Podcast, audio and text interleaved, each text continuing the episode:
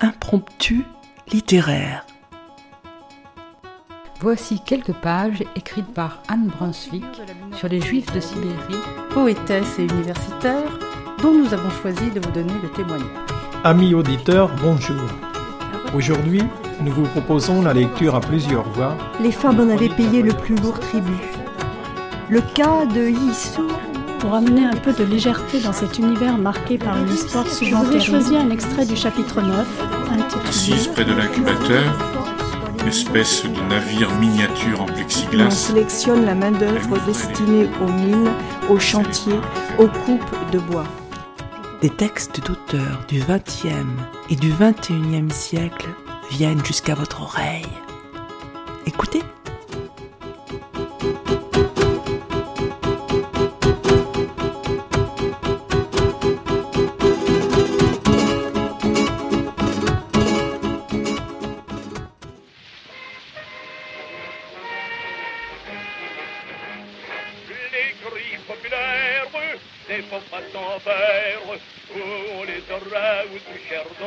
Bégonnières. J'abîme les plates-bandes, des sondes les flops et les rubans, ou bien ceux qui font des cancans, qui bousculent le pot de fleurs, ou encore est ta sœur, est-ce qu'elle va le voir? Mais le cri le plus réputé, et celui qu'on vient de lancer, c'est la guerre. Chers auditeurs, bonjour. Après notre émission sur la Grande Guerre des écrivains, nous vous proposons la lecture de lettres et carnets de soldats écrits dans le feu de l'action. Ces écrits sont rassemblés dans un recueil Paroles de poilus. Ils sont le fruit d'une collecte lancée sur les antennes de Radio France en 1997. Plus de 8000 personnes envoyèrent les lettres de poilus conservées par leur famille. L'ouvrage de Jean-Pierre Guénaud, réédité en 2008, en présente une centaine et nous allons vous en lire quelques-unes écrites durant l'année 1914. que toute France du 18 mots, c'est la guerre. Chez le charcutier, chez le pougnat, et même chez Madame Tire-Motelin, c'est la guerre. Et la grande cocotte maintenant, au lieu de cadeau vous prend un franc, c'est la guerre. Premier été. La fleur au fusil. La guerre serait courte. Guillaume II y laisserait ses moustaches. La propagande battait son plein. Maurice Maréchal avait 22 ans en 1914. Il était violoncelliste. Dimanche 2 août. Premier jour de la mobilisation générale. Hier matin, j'ai pris la résolution d'agir en français. Je rendais mes cartons à la musique quand je me suis retourné machinalement sur la ville. La cathédrale vivait, et elle disait Je suis belle de tout mon passé. Je suis la gloire, je suis la foi, je suis la France. Mes enfants qui m'ont donné la vie, je les aime et je les garde. Et les tours semblaient s'élever vers le ciel, soutenues seulement par un invisible aimant. Et Meyer me dit Vois-tu des boulets dans la cathédrale? J'ai été à l'infirmerie, je serai du service armé, et si on touche à la France, je me battrai. Toute la soirée, des mères, des femmes sont venues à la grille, les malheureuses. Beaucoup pleuraient, mais beaucoup étaient fortes. Maman sera forte. Ma petite mère chérie qui est bien française, elle aussi. Je suis sortie ce matin prendre du linge, poser mon violoncelle chez Barrette. J'ai écrit à petite mère. Je ne peux pas écrire à tous, mais je pense pourtant à tous nos amis. Maurice Maréchal. Léon Hugo était un paysan du Quercy, marié depuis cinq ans et demi. Le 5 août 1914. Chère Sylvanie, je suis sur le point de prendre un pernod chez l'Espagnol à côté du marché couvert avec Berry. Je viens de voir Caliste. Tout est très calme. On dirait qu'on part pour les manœuvres. Ce ne sera pas la vérité, mais quand même, nous n'en sommes pas encore là. Je ne suis pas encore habillée. Nous sommes libres. Je vais finir mon canard ce soir chez le frère de Berry. Nous avons bu le demi-litre gros dans la cour de la caserne à midi. Tout marche bien. Des pancartes voyagent à Agen pour Berlin, et la paume de Guillaume sera à vendre un jour. J'ai vu tous mes anciens copains, tout contents d'aller en Allemagne. Je reste quelques jours à Agen. Si tu reçois la lettre avant dimanche, tu pourras me faire réponse. Hugon Léo. 10 août 1914.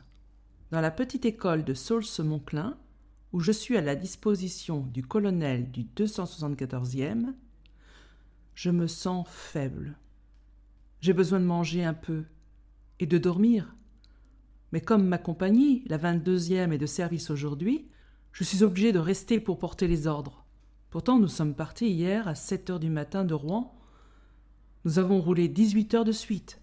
Mantes, Creil, Soissons, Lan, Rethel, Puiseux, avec halte café, et avons marché depuis une heure du matin jusqu'à six heures. Que d'impressions depuis hier. Et d'abord, petite mère, merci. Tu as été sublime de courage samedi soir. Je suis fière, fière d'être ton fils. Hier, durant tout le trajet, les populations pressées au passage à niveau et aux gares n'ont cessé de nous acclamer. Les femmes envoyant des baisers, les hommes reprenant avec nous la Marseillaise et le chant du départ. Je dois citer Compiègne particulièrement. Ah, pourquoi faut-il qu'une angoisse sourde m'étreigne le cœur, comme si c'était en manœuvre? Ce serait très amusant. Mais voilà, après-demain, dans trois jours, peut-être les balles vont pleuvoir et qui sait Si j'allais ne pas revenir, si j'allais tuer ma mère, assassiner ma mère volontairement. Oh, comme est-il réservé? Pardon, maman. J'aurais dû rester, travailler mon violoncelle pour vous qui avez tant fait de sacrifices, petite mère déjà malade. Mon Dieu, pourvu que son désespoir n'aille pas l'aliter. Oh, que je suis coupable et que je manque de réflexion. Je vais faire tout ce que je pourrais pour quitter cette compagnie, ou, ou comme cycliste je suis vraiment trop exposé. Si j'étais à la Croix-Rouge, je serais du moins sûr de revenir. Oh, je ne suis pas. Je ne veux pas être lâche. Mais l'idée que je pourrais, pour une balle idiote, qui ne prouvera rien, ni pour le droit, ni pour la force, gâcher tout mon avenir et surtout briser tout l'édifice édifié péniblement par ma chère petite mère au prix de tant et tant de sacrifices, je suis pris d'un tremblement d'angoisse qui me tord. Et pourtant, il faut marcher. Tant pis, je suis parti. Ça y est, je ne peux plus revenir. Et comme je désire pourtant, en ce moment, une heure de calme repos, chez nous, sous le toit familial, près de mes êtres chers. Allons, ne nous amollissons pas. Que diable Pour un Français Que diraient nos nobles dames et les gentes demoiselles qui, pour un éventail, feraient s'éventrer deux des plus fiers parmi les beaux chevaliers de leur cour? Allons, soyons gais, courageux, confiants.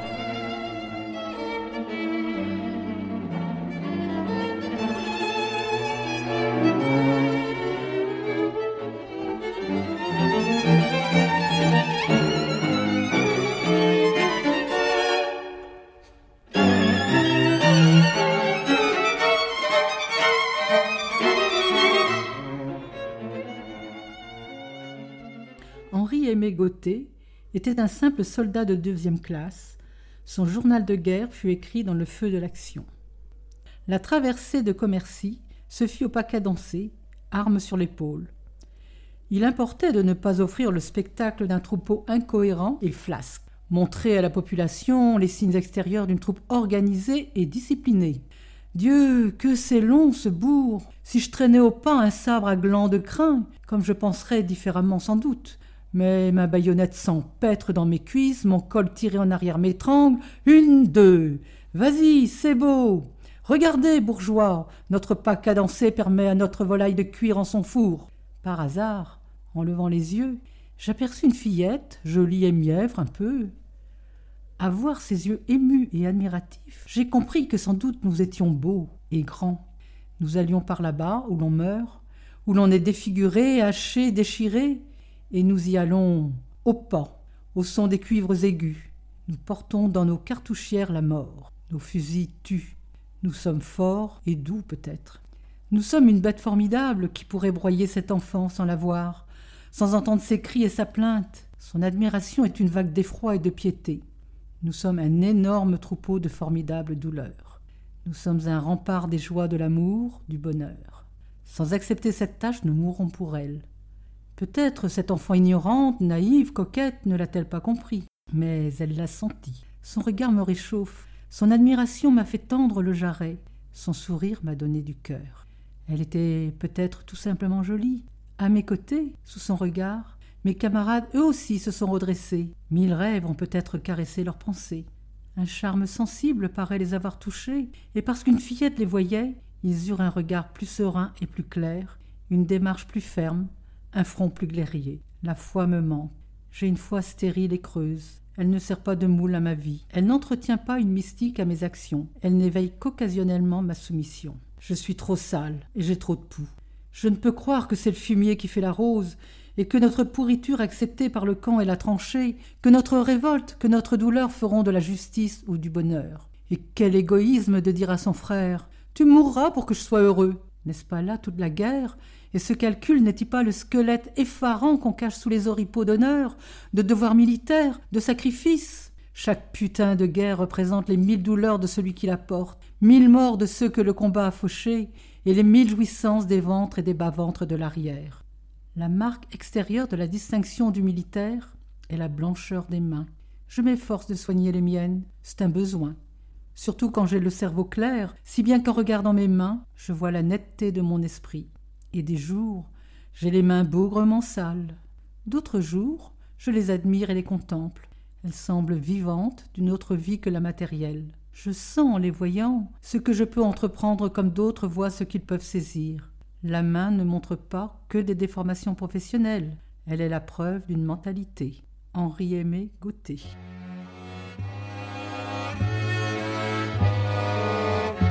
Tout est affaire de décor Changer de lit, changer de corps, à quoi bon puisque c'est encore moi qui moi-même me trahis, moi qui me traîne et m'éparpille, et mon ombre se déshabille dans les bras semblables des filles où j'ai cru trouver un pays. Cœur léger, cœur changeant, cœur lourd, le temps de rêver est bien court. Que faut-il faire de mes jours?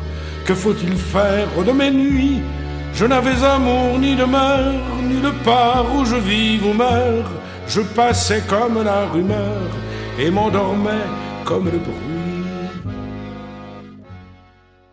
Richard Hoffmann était artilleur dans l'armée allemande. Strasbourg, Neudorf, le 22 septembre 1914. Ma chère mère, ma chère sœur. Après avoir traîné pendant quelques semaines à Strasbourg et aux alentours à faire des exercices de tir, des marches forcées, des revues sans fin, nous avons soudain reçu, le 26 ou le 27 août, l'ordre du départ.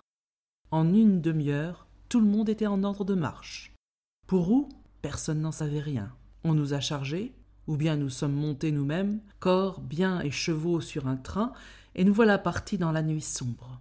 Au petit matin, nous sommes descendus dans une gare proche de la frontière allemande. Le long du chemin, traces de combat, champs piétinés. Dans ce chaos désertique, toutes sortes de matériel de combat, des hommes enterrant les derniers morts, et dans l'air, cette odeur pénétrante du champ de bataille. Nous avons fouillé quelques sacs. Dans chacun d'eux, il y avait des lettres et des cartes en français et en allemand adressées aux êtres chers de l'arrière. Elles se terminaient par l'espoir de les revoir sains et saufs. Tout ça a jeté un grand froid. Ceux qu'ils avaient écrits étaient morts. Puis nous avons repris notre marche sans fin, interminable, jusqu'à la tombée de la nuit, car il nous fallait encore prendre part au combat. Pour la première fois, nous n'avons pas pris nos repas à l'heure régulière, et nous n'avons eu que du pain de soldat et du café. En fin d'après-midi, nous avons passé la frontière française sans le savoir. Nous avons pris nos quartiers dans le village français de Paray ou quelque chose de ce genre. Bien entendu, l'endroit avait déjà été visité depuis longtemps par nos troupes, mais malgré tout, chacun serrait sa carabine un peu plus fort. Comme tous les villages de France que j'ai traversés, c'était un village crasseux. Des tas de fumier et de vieilles ordures le long de la rue, devant les portes, des maisons massives aux fenêtres étroites et aux pièces sombres et sales, partout, des réparations de fortune, des bâtiments faits de briques et de broc. ne parlons pas des françaises, semblables à des gitanes pour ce qui est de l'habillement et de la propreté, et à des juives pour ce qui est des traits du visage. Nous, dix hommes, avons pris nos aises dans une pièce d'une hauteur de 1 mètre 80. Nous nous sommes répartis la literie de l'unique lit, et nous avons remplacé les matelas manquants par de la paille. Je m'en suis contenté car tout le reste ne m'inspirait guère confiance. C'est aussi pour cette raison que je porte à nouveau les cheveux très courts. Avec l'aide d'un camarade parlant parfaitement le français, nous avons obtenu de nos hôtesses qu'elles nous fassent du café et qu'elles nous apportent du lait. Dîner nocturne à base de café au lait et de pain de soldat sec. Tout est parti si vite que nous n'avons rien pu mettre de côté pour l'emporter. Puis nous nous sommes entretenus avec elle de la guerre. C'était tout de même intéressant de savoir ce que la population française pensait de la guerre. Les femmes la souhaitaient aussi peu que nous. Leurs maris étaient aussi au front et servaient dans les unités qui nous faisaient face. Quelle ironie du sort. Demain, peut-être, leurs obus faucheront leurs femmes. C'est ça la guerre. Chère mère, je te dis encore pour te rassurer que je ne me suis jamais porté aussi bien que depuis que je suis soldat, et que notre courage n'a jamais faibli. Nous sommes tous animés d'une foi inébranlable en l'heureuse issue de notre juste cause. Ici, pas de découragement ni d'abattement. Et maintenant, je vous embrasse bien fort, toi et Gretchen, votre Richard. Étienne Tanti avait 24 ans, philosophe de formation. Il faut bien envisager la réalité sans se montrer la tête. La guerre est comme la fièvre typhoïde, il faut la fuir, mais si on l'attrape, il faut lutter. Étienne Tanti. Est-ce ainsi que les hommes vivent? Et baisers au loin les suivent C'était un temps déraisonnable, on avait mis les morts à table, on faisait des châteaux de sable, on prenait les loups pour des chiens, tout changeait de pôle et d'épaule. La pièce était-elle ou non drôle 3 août. Je pars avec de bons souliers et des habits superbes. Je n'ai que moi à défendre, je ferai mon mieux. C'est égal, je ne l'aurais pas cru. Étienne Tanti. Désiré Edmond Renaud, de Seine-et-Marne, avait 23 ans. Il était pâtissier et fut mobilisé alors qu'il allait achever son service militaire qui avait duré trois ans. 22 août 1914. Combat commencé au point du jour. Toute la journée je me bats. Je suis blessé très légèrement une première fois. Une balle traverse mon sac, placé devant moi, me blesse à la main, perce ma capote et m'érafle la poitrine. Je prends cette balle que je montre à un camarade, l'oiseau Marcel, et je la mets dans mon porte-monnaie. Je continue le combat lorsque mon camarade l'oiseau est atteint à la jambe. Je vois aussi mon lieutenant tomber, traversé par une balle. Le combat continue. Une grande quantité de mes camarades sont couchés morts ou blessés autour de moi. Vers les trois heures de l'après-midi, alors que je suis en train de tirer sur l'ennemi qui occupe une tranchée à deux cents mètres de moi, je suis atteint d'une balle au côté gauche. Je ressens une grande douleur, comme si l'on me brisait les os. La balle m'a traversé dans toute ma longueur en passant par le bassin et s'est logée au-dessus du genou. Aussitôt je ressens une grande souffrance et une fièvre brûlante. Les balles continuent à pleuvoir autour de moi, je risque d'être de nouveau atteint. Je fais donc tout mon possible pour me traîner dans un trou. J'ai bien du mal à m'y blottir. Le combat est terminé. Tous mes camarades ont battu en retraite, et nous, les blessés, nous restons abandonnés, sans soins, mourant de soif. Quelle affreuse nuit. Rien que la fusillade, car à chaque bruit que fait un blessé, la fusillade reprend. Au beau milieu de la nuit, la mitrailleuse balaie le terrain. Les balles me passent par-dessus la tête, mais ne peuvent plus m'atteindre dans mon trou. La soif me torture de plus en plus. J'arrache des poignées d'avoine que je mâche. Le canon ne cesse de gronder, car les Allemands bombardent la ville de Longwy. La nuit s'avance. Comme je souffre, je pense alors à mes parents, surtout ma mère, comme quand j'étais malade et que j'étais tout petit. Et je ne suis pas seule à penser à ma mère, car j'entends les blessés et les mourants appeler leur maman. Enfin, la nuit s'achève. Le petit jour commence à paraître. Soudain, j'entends le pas des chevaux, et un peu après je distingue deux cavaliers allemands. Ils sont à quatre cents mètres de moi. Plusieurs blessés les appellent et leur demandent à boire. Brusquement, ils arrêtent leurs chevaux et sautent à terre. Je n'ose plus bouger de mon trou. La matinée me semble bien longue. Je souffre toujours de la soif. Souvent, je sors la tête hors de mon trou pour voir s'il ne vient pas des personnes pour nous ramasser, mais je ne vois toujours rien. Une nouvelle torture vient aussi s'ajouter aux autres. Depuis que le soleil s'est levé, les mouches, attirées par l'odeur du sang, s'acharnent après moi. Elles sont si méchantes que je ne peux m'en débarrasser. Vers deux heures de l'après-midi, j'entends un bruit près de moi. Il me semble qu'un homme se traîne. Je veux lever la tête pour voir, mais je n'y peux parvenir. Je suis trop faible. Mais le bruit se rapproche et arrive près de moi. C'est un blessé qui se traîne sur le champ de bataille, pour chercher à boire dans le bidon des morts, car il meurt de soif. Je reconnais en lui un camarade de la onzième compagnie, blessé au pied.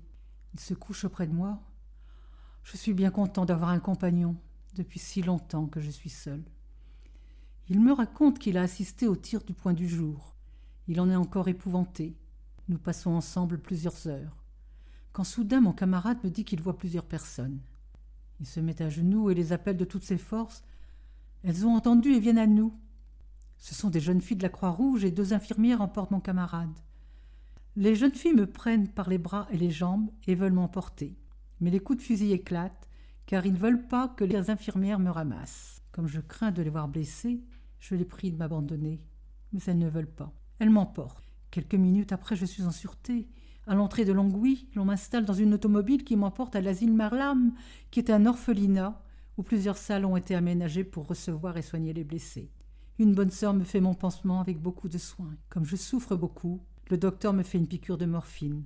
Un prêtre aussi vient m'encourager. Je passe une bien mauvaise nuit. Le canon qui ne cesse de gronder et les obus qui éclatent très près me font bien souffrir. Les infirmières, les infirmiers et les sœurs nous soignent avec beaucoup de dévouement, jour et nuit. Lorsque le 25 août à midi, un obus vient tomber dans la salle, personne ne s'y attendait. Il fait donc un affreux massacre. La sœur supérieure est atteinte en pleine poitrine. Deux infirmiers, deux soignés, plusieurs infirmières sont tuées net. Dans leur lit, plusieurs de mes camarades sont blessés. D'autres obus continuent à éclater. C'est une épouvantable panique. Les infirmiers, les infirmières, les moins blessés se sont réfugiés dans une cave. Seule, une brave sœur est restée avec nous.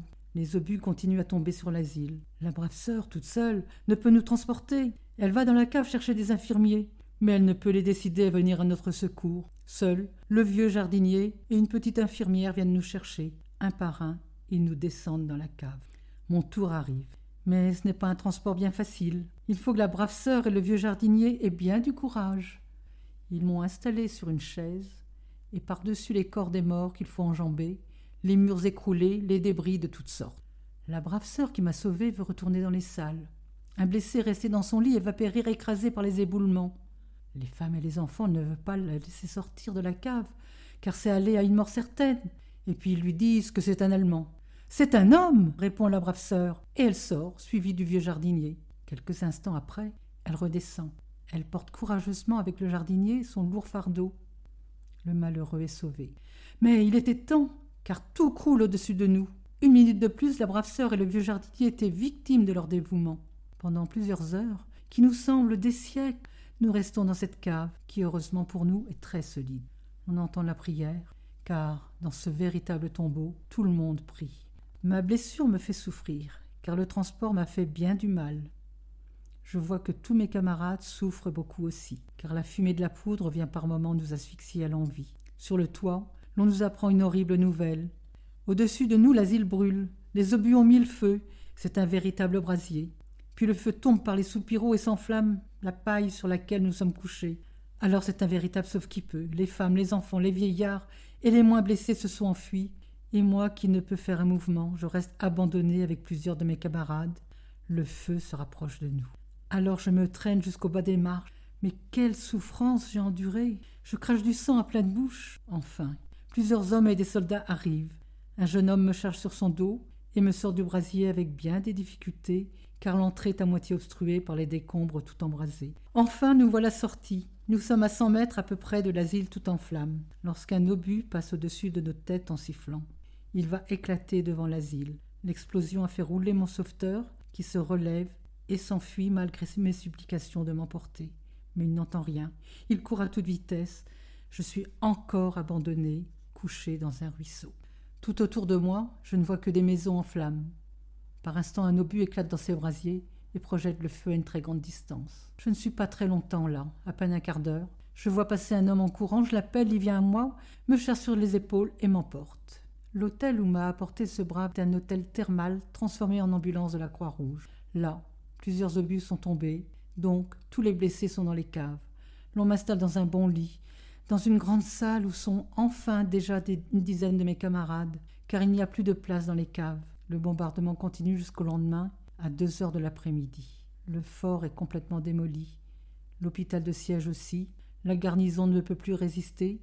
Elle a courageusement lutté jusqu'au bout. Le bombardement ininterrompu a duré six jours et cinq nuits. Le commandant fait hisser le drapeau blanc.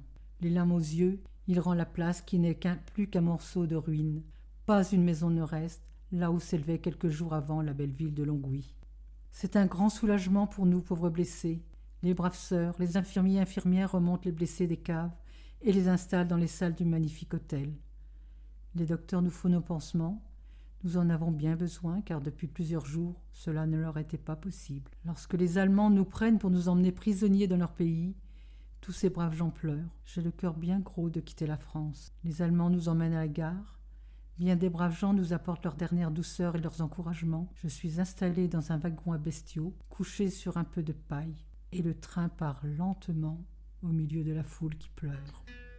Désiré. Tu n'en reviendras pas, toi qui courais les filles, jeune homme dont j'ai vu battre le cœur à nu, quand j'ai déchiré ta chemise, et toi non plus, tu n'en reviendras pas, vieux joueur de manille.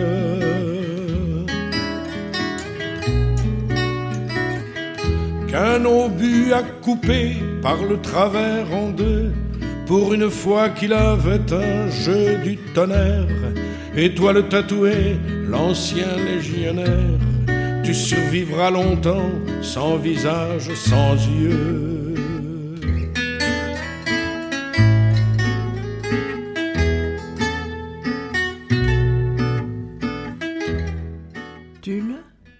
18 septembre 1914.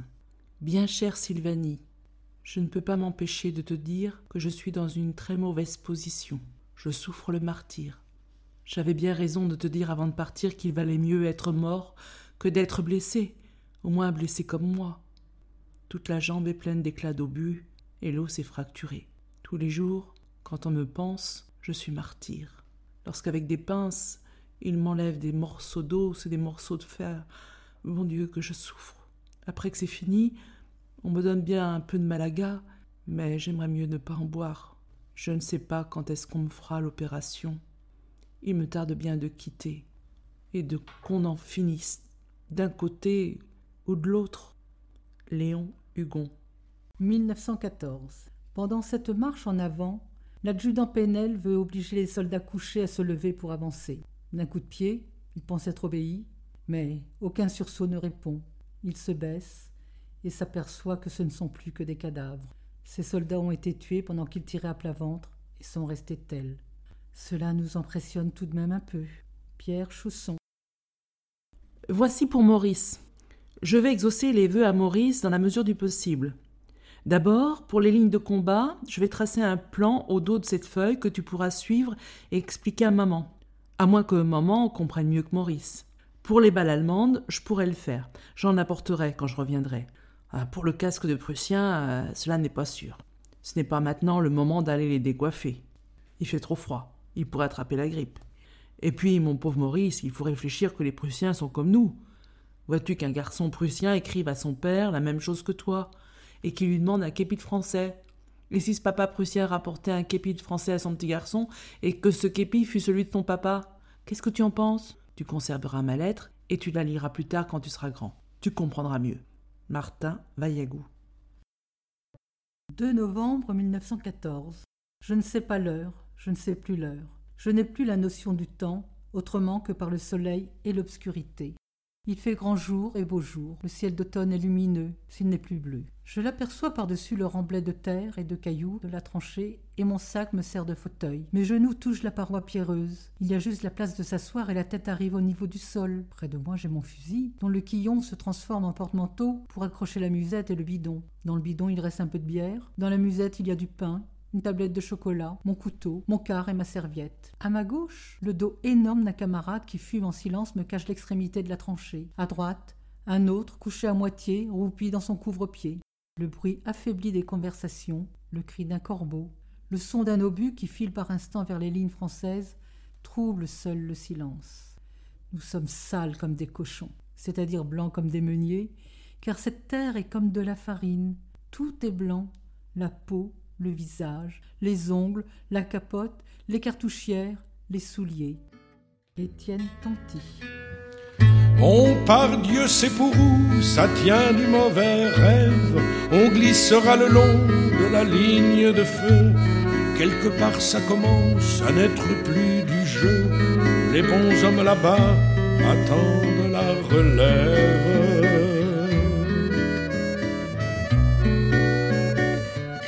Roule au loin, roule le train des dernières lueurs.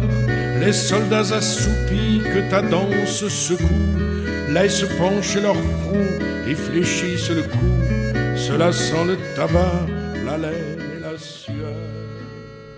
1914. Les canons et les fusils ne marchaient plus. Il régnait un silence de mort. Il n'y avait que les blessés qui appelaient Brancardier Brancardier à moi, au secours D'autres suppliaient qu'on les achève. C'était affreux à voir. Le bombardement commençait et il fallait rester là, attendre les obus, sans pouvoir bouger jusqu'au soir, huit heures, où on venait nous relever. Chaque soir, il y avait cent ou deux cents blessés, sans compter les morts. Un jour, on y passait la journée, l'autre la nuit, avec ceux-là couchés à la belle étoile. Nous n'avions rien pour nous couvrir. Je me demande comment nous avons résisté. À l'ordinaire, on ne touchait pas grand-chose. Et la viande que tu touchais, on te la donnait à deux heures du matin. C'était l'heure de partir. Il fallait la balancer. On mangeait pain sec. Il y a longtemps que nous n'avions plus de provisions de réserve. Pierre Chausson. 2 novembre 1914. Mes hommes trouvent mille petits moyens ingénieux pour se distraire. Actuellement, la fabrication des bagues en aluminium fait fureur. Ils les taillent dans des fusées d'obus, les boches fournissant ainsi la matière première à l'œil. Certains sont devenus très habiles, et je porte moi-même une jolie bague parfaitement ciselée et gravée par un légionnaire. Marcel Planquette. 6 octobre 1914. Ils ont de la boue à moitié jambe. Nous avons parlé toute l'après-midi. J'étais content de savoir des nouvelles. Mais ils ont du mal. Tous les jours, il faut qu'ils prennent des vieux seaux et casseroles et qu'ils sortent l'eau à mesure. Et je me dis que c'est une véritable guerre de taupes. Ils font des souterrains comme dans une cave et des escaliers pour descendre. Le soir, ils font du feu dedans et sortent dans la tranchée pendant que le bois brûle à grande flamme. C'est pour sécher la terre. Et après, ils s'introduisent pour s'y reposer pendant que deux sentinelles surveillent l'ennemi. Edmond. 25 septembre 1914. Des classes 12 et 13, nous sommes une quarantaine au maximum sur 150. Tout le reste est mort, blessé Un matin de septembre, aussi clair se lève sur les vignes et les coteaux de la Marne. Le clocher du village émerge au-dessus des vapeurs du matin que dissipe le soleil. Les dernières roses de l'automne fleurissent encore dans les jardins, et les vers de Ronsard me chantent douloureusement un souvenir. Étienne Tanty. Dimanche 22 novembre 1914. Voilà quelques jours qui fait très froid. Il gèle très fort chaque nuit. Hier matin, le thermomètre était à 9 degrés au-dessous de zéro. Le canal de la Marne au Rhin qui passe par ici est tout gelé. Aussi, je t'avoue franchement que la nuit, c'est bien le moment de s'enfoncer le nez sous la paille, sans crainte des rats qui peuvent très bien nous grignoter le bout du nez sans qu'on le sorte dehors, car la bise souffle rudement et passe à travers les tuiles. Je viens de faire des feuillets cabinets. La terre est gelée sur une profondeur d'au moins douze centimètres. C'est te dire qu'il ne fait pas chaud. Joseph Gilles. Dimanche 9 août 1914. La guerre est le paradis des soldats et l'enfer des enfants. Les souvenirs seuls nous font peur de la mort. S'interdire de penser à ceux qu'on aime, de peur de sentir vatiller son courage. Quelle tristesse, quel touchant héroïsme. Marcel Rivier. Le 28 décembre 1914. Ma bien chère petite Alice. Je résume la conversation que j'ai dû répéter peut-être deux cents fois depuis à tous les curieux. C'était le jour de Noël, jour de fête. Et ils demandaient qu'on ne tire aucun coup de fusil pendant le jour et la nuit, eux-mêmes affirmant qu'ils ne tireraient pas un seul coup. Ils étaient fatigués de faire la guerre, disaient-ils. Étaient mariés comme moi, ils avaient vu ma bague. Et n'en voulaient pas aux Français, mais aux Anglais. Ils me passèrent un paquet de cigares, une boîte de cigarettes boule dorée. Je leur glissais le petit Parisien en échange d'un journal allemand, et je rentrai dans la tranchée française où je fus vite dévalisé de mon tabac boche. Nos voisins en face tinrent mieux leurs paroles que nous. Pas un coup de fusil. On put travailler aux tranchées, aménager les abris, comme si on avait été dans la prairie Sainte-Marie. Le lendemain, ils purent s'apercevoir que ce n'était plus Noël. L'artillerie leur envoya quelques obus bien sentis en plein dans leurs tranchées. Fais part de mes amitiés à tous, mes meilleures caresses aux petits et à toi mes plus affectueux baisers. Gustave.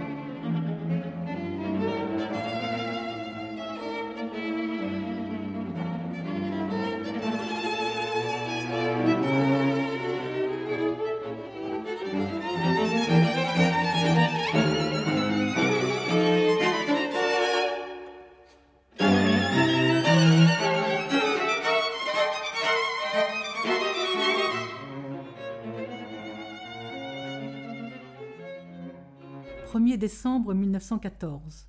Lézignan. Je viens de recevoir le colis avec le tricot, les chaussettes, le pâté, les biscuits et la saucisse. Tout cela est bien bon. Je te remercie beaucoup. Le tricot me convient aussi.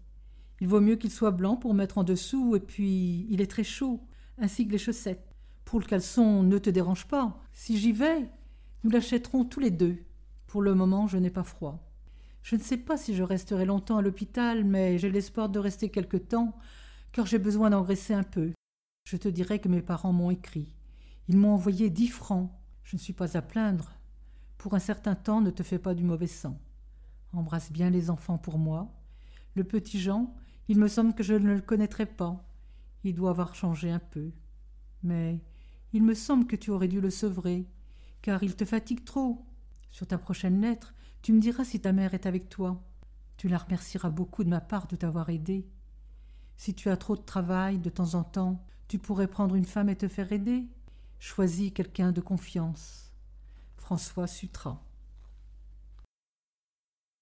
Virigny, le 28 novembre 1914. Tu ne peux pas croire le plaisir que cela fait quand on reçoit un colis. On est comme de grands enfants ici. Un rien te contente comme un rien t'attriste. Tu vois tous ces pères de famille, au courrier, l'œil et l'oreille aux aguets, épier et attendre s'il y a une lettre ou un colis pour eux. Quand ils n'en ont pas, quelle déception. Quand ils ont une lettre, ils en sourire, vivement ils la décachètent, avidement la parcourent, pendant que d'un revers de main, ils écrasent la larme qui était au coin de l'œil. Ton ami.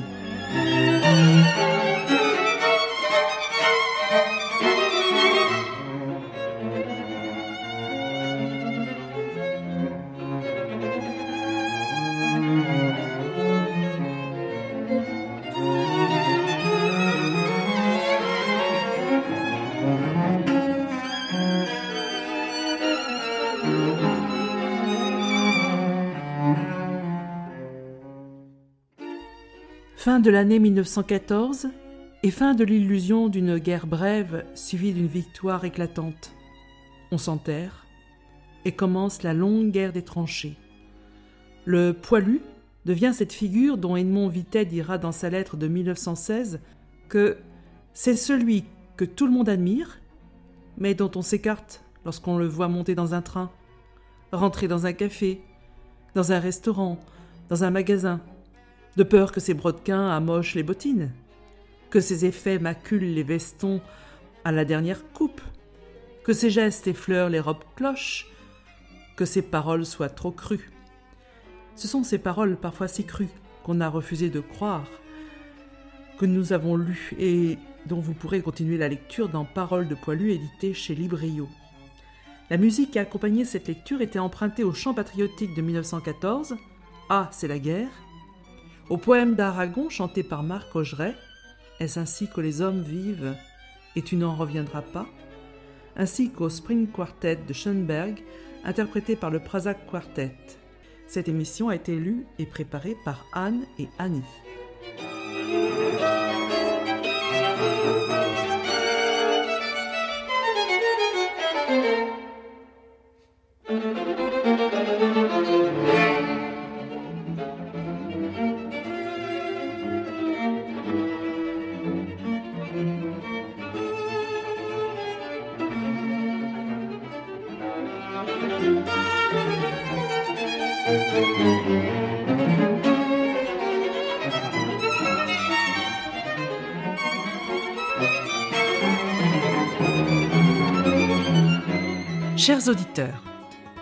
Si vous souhaitez réagir à cette émission, en connaître les horaires, la télécharger, nous rejoindre, rendez-vous sur le site de Radio G 101.5 ou sur le site de l'émission www.impromptu.fr.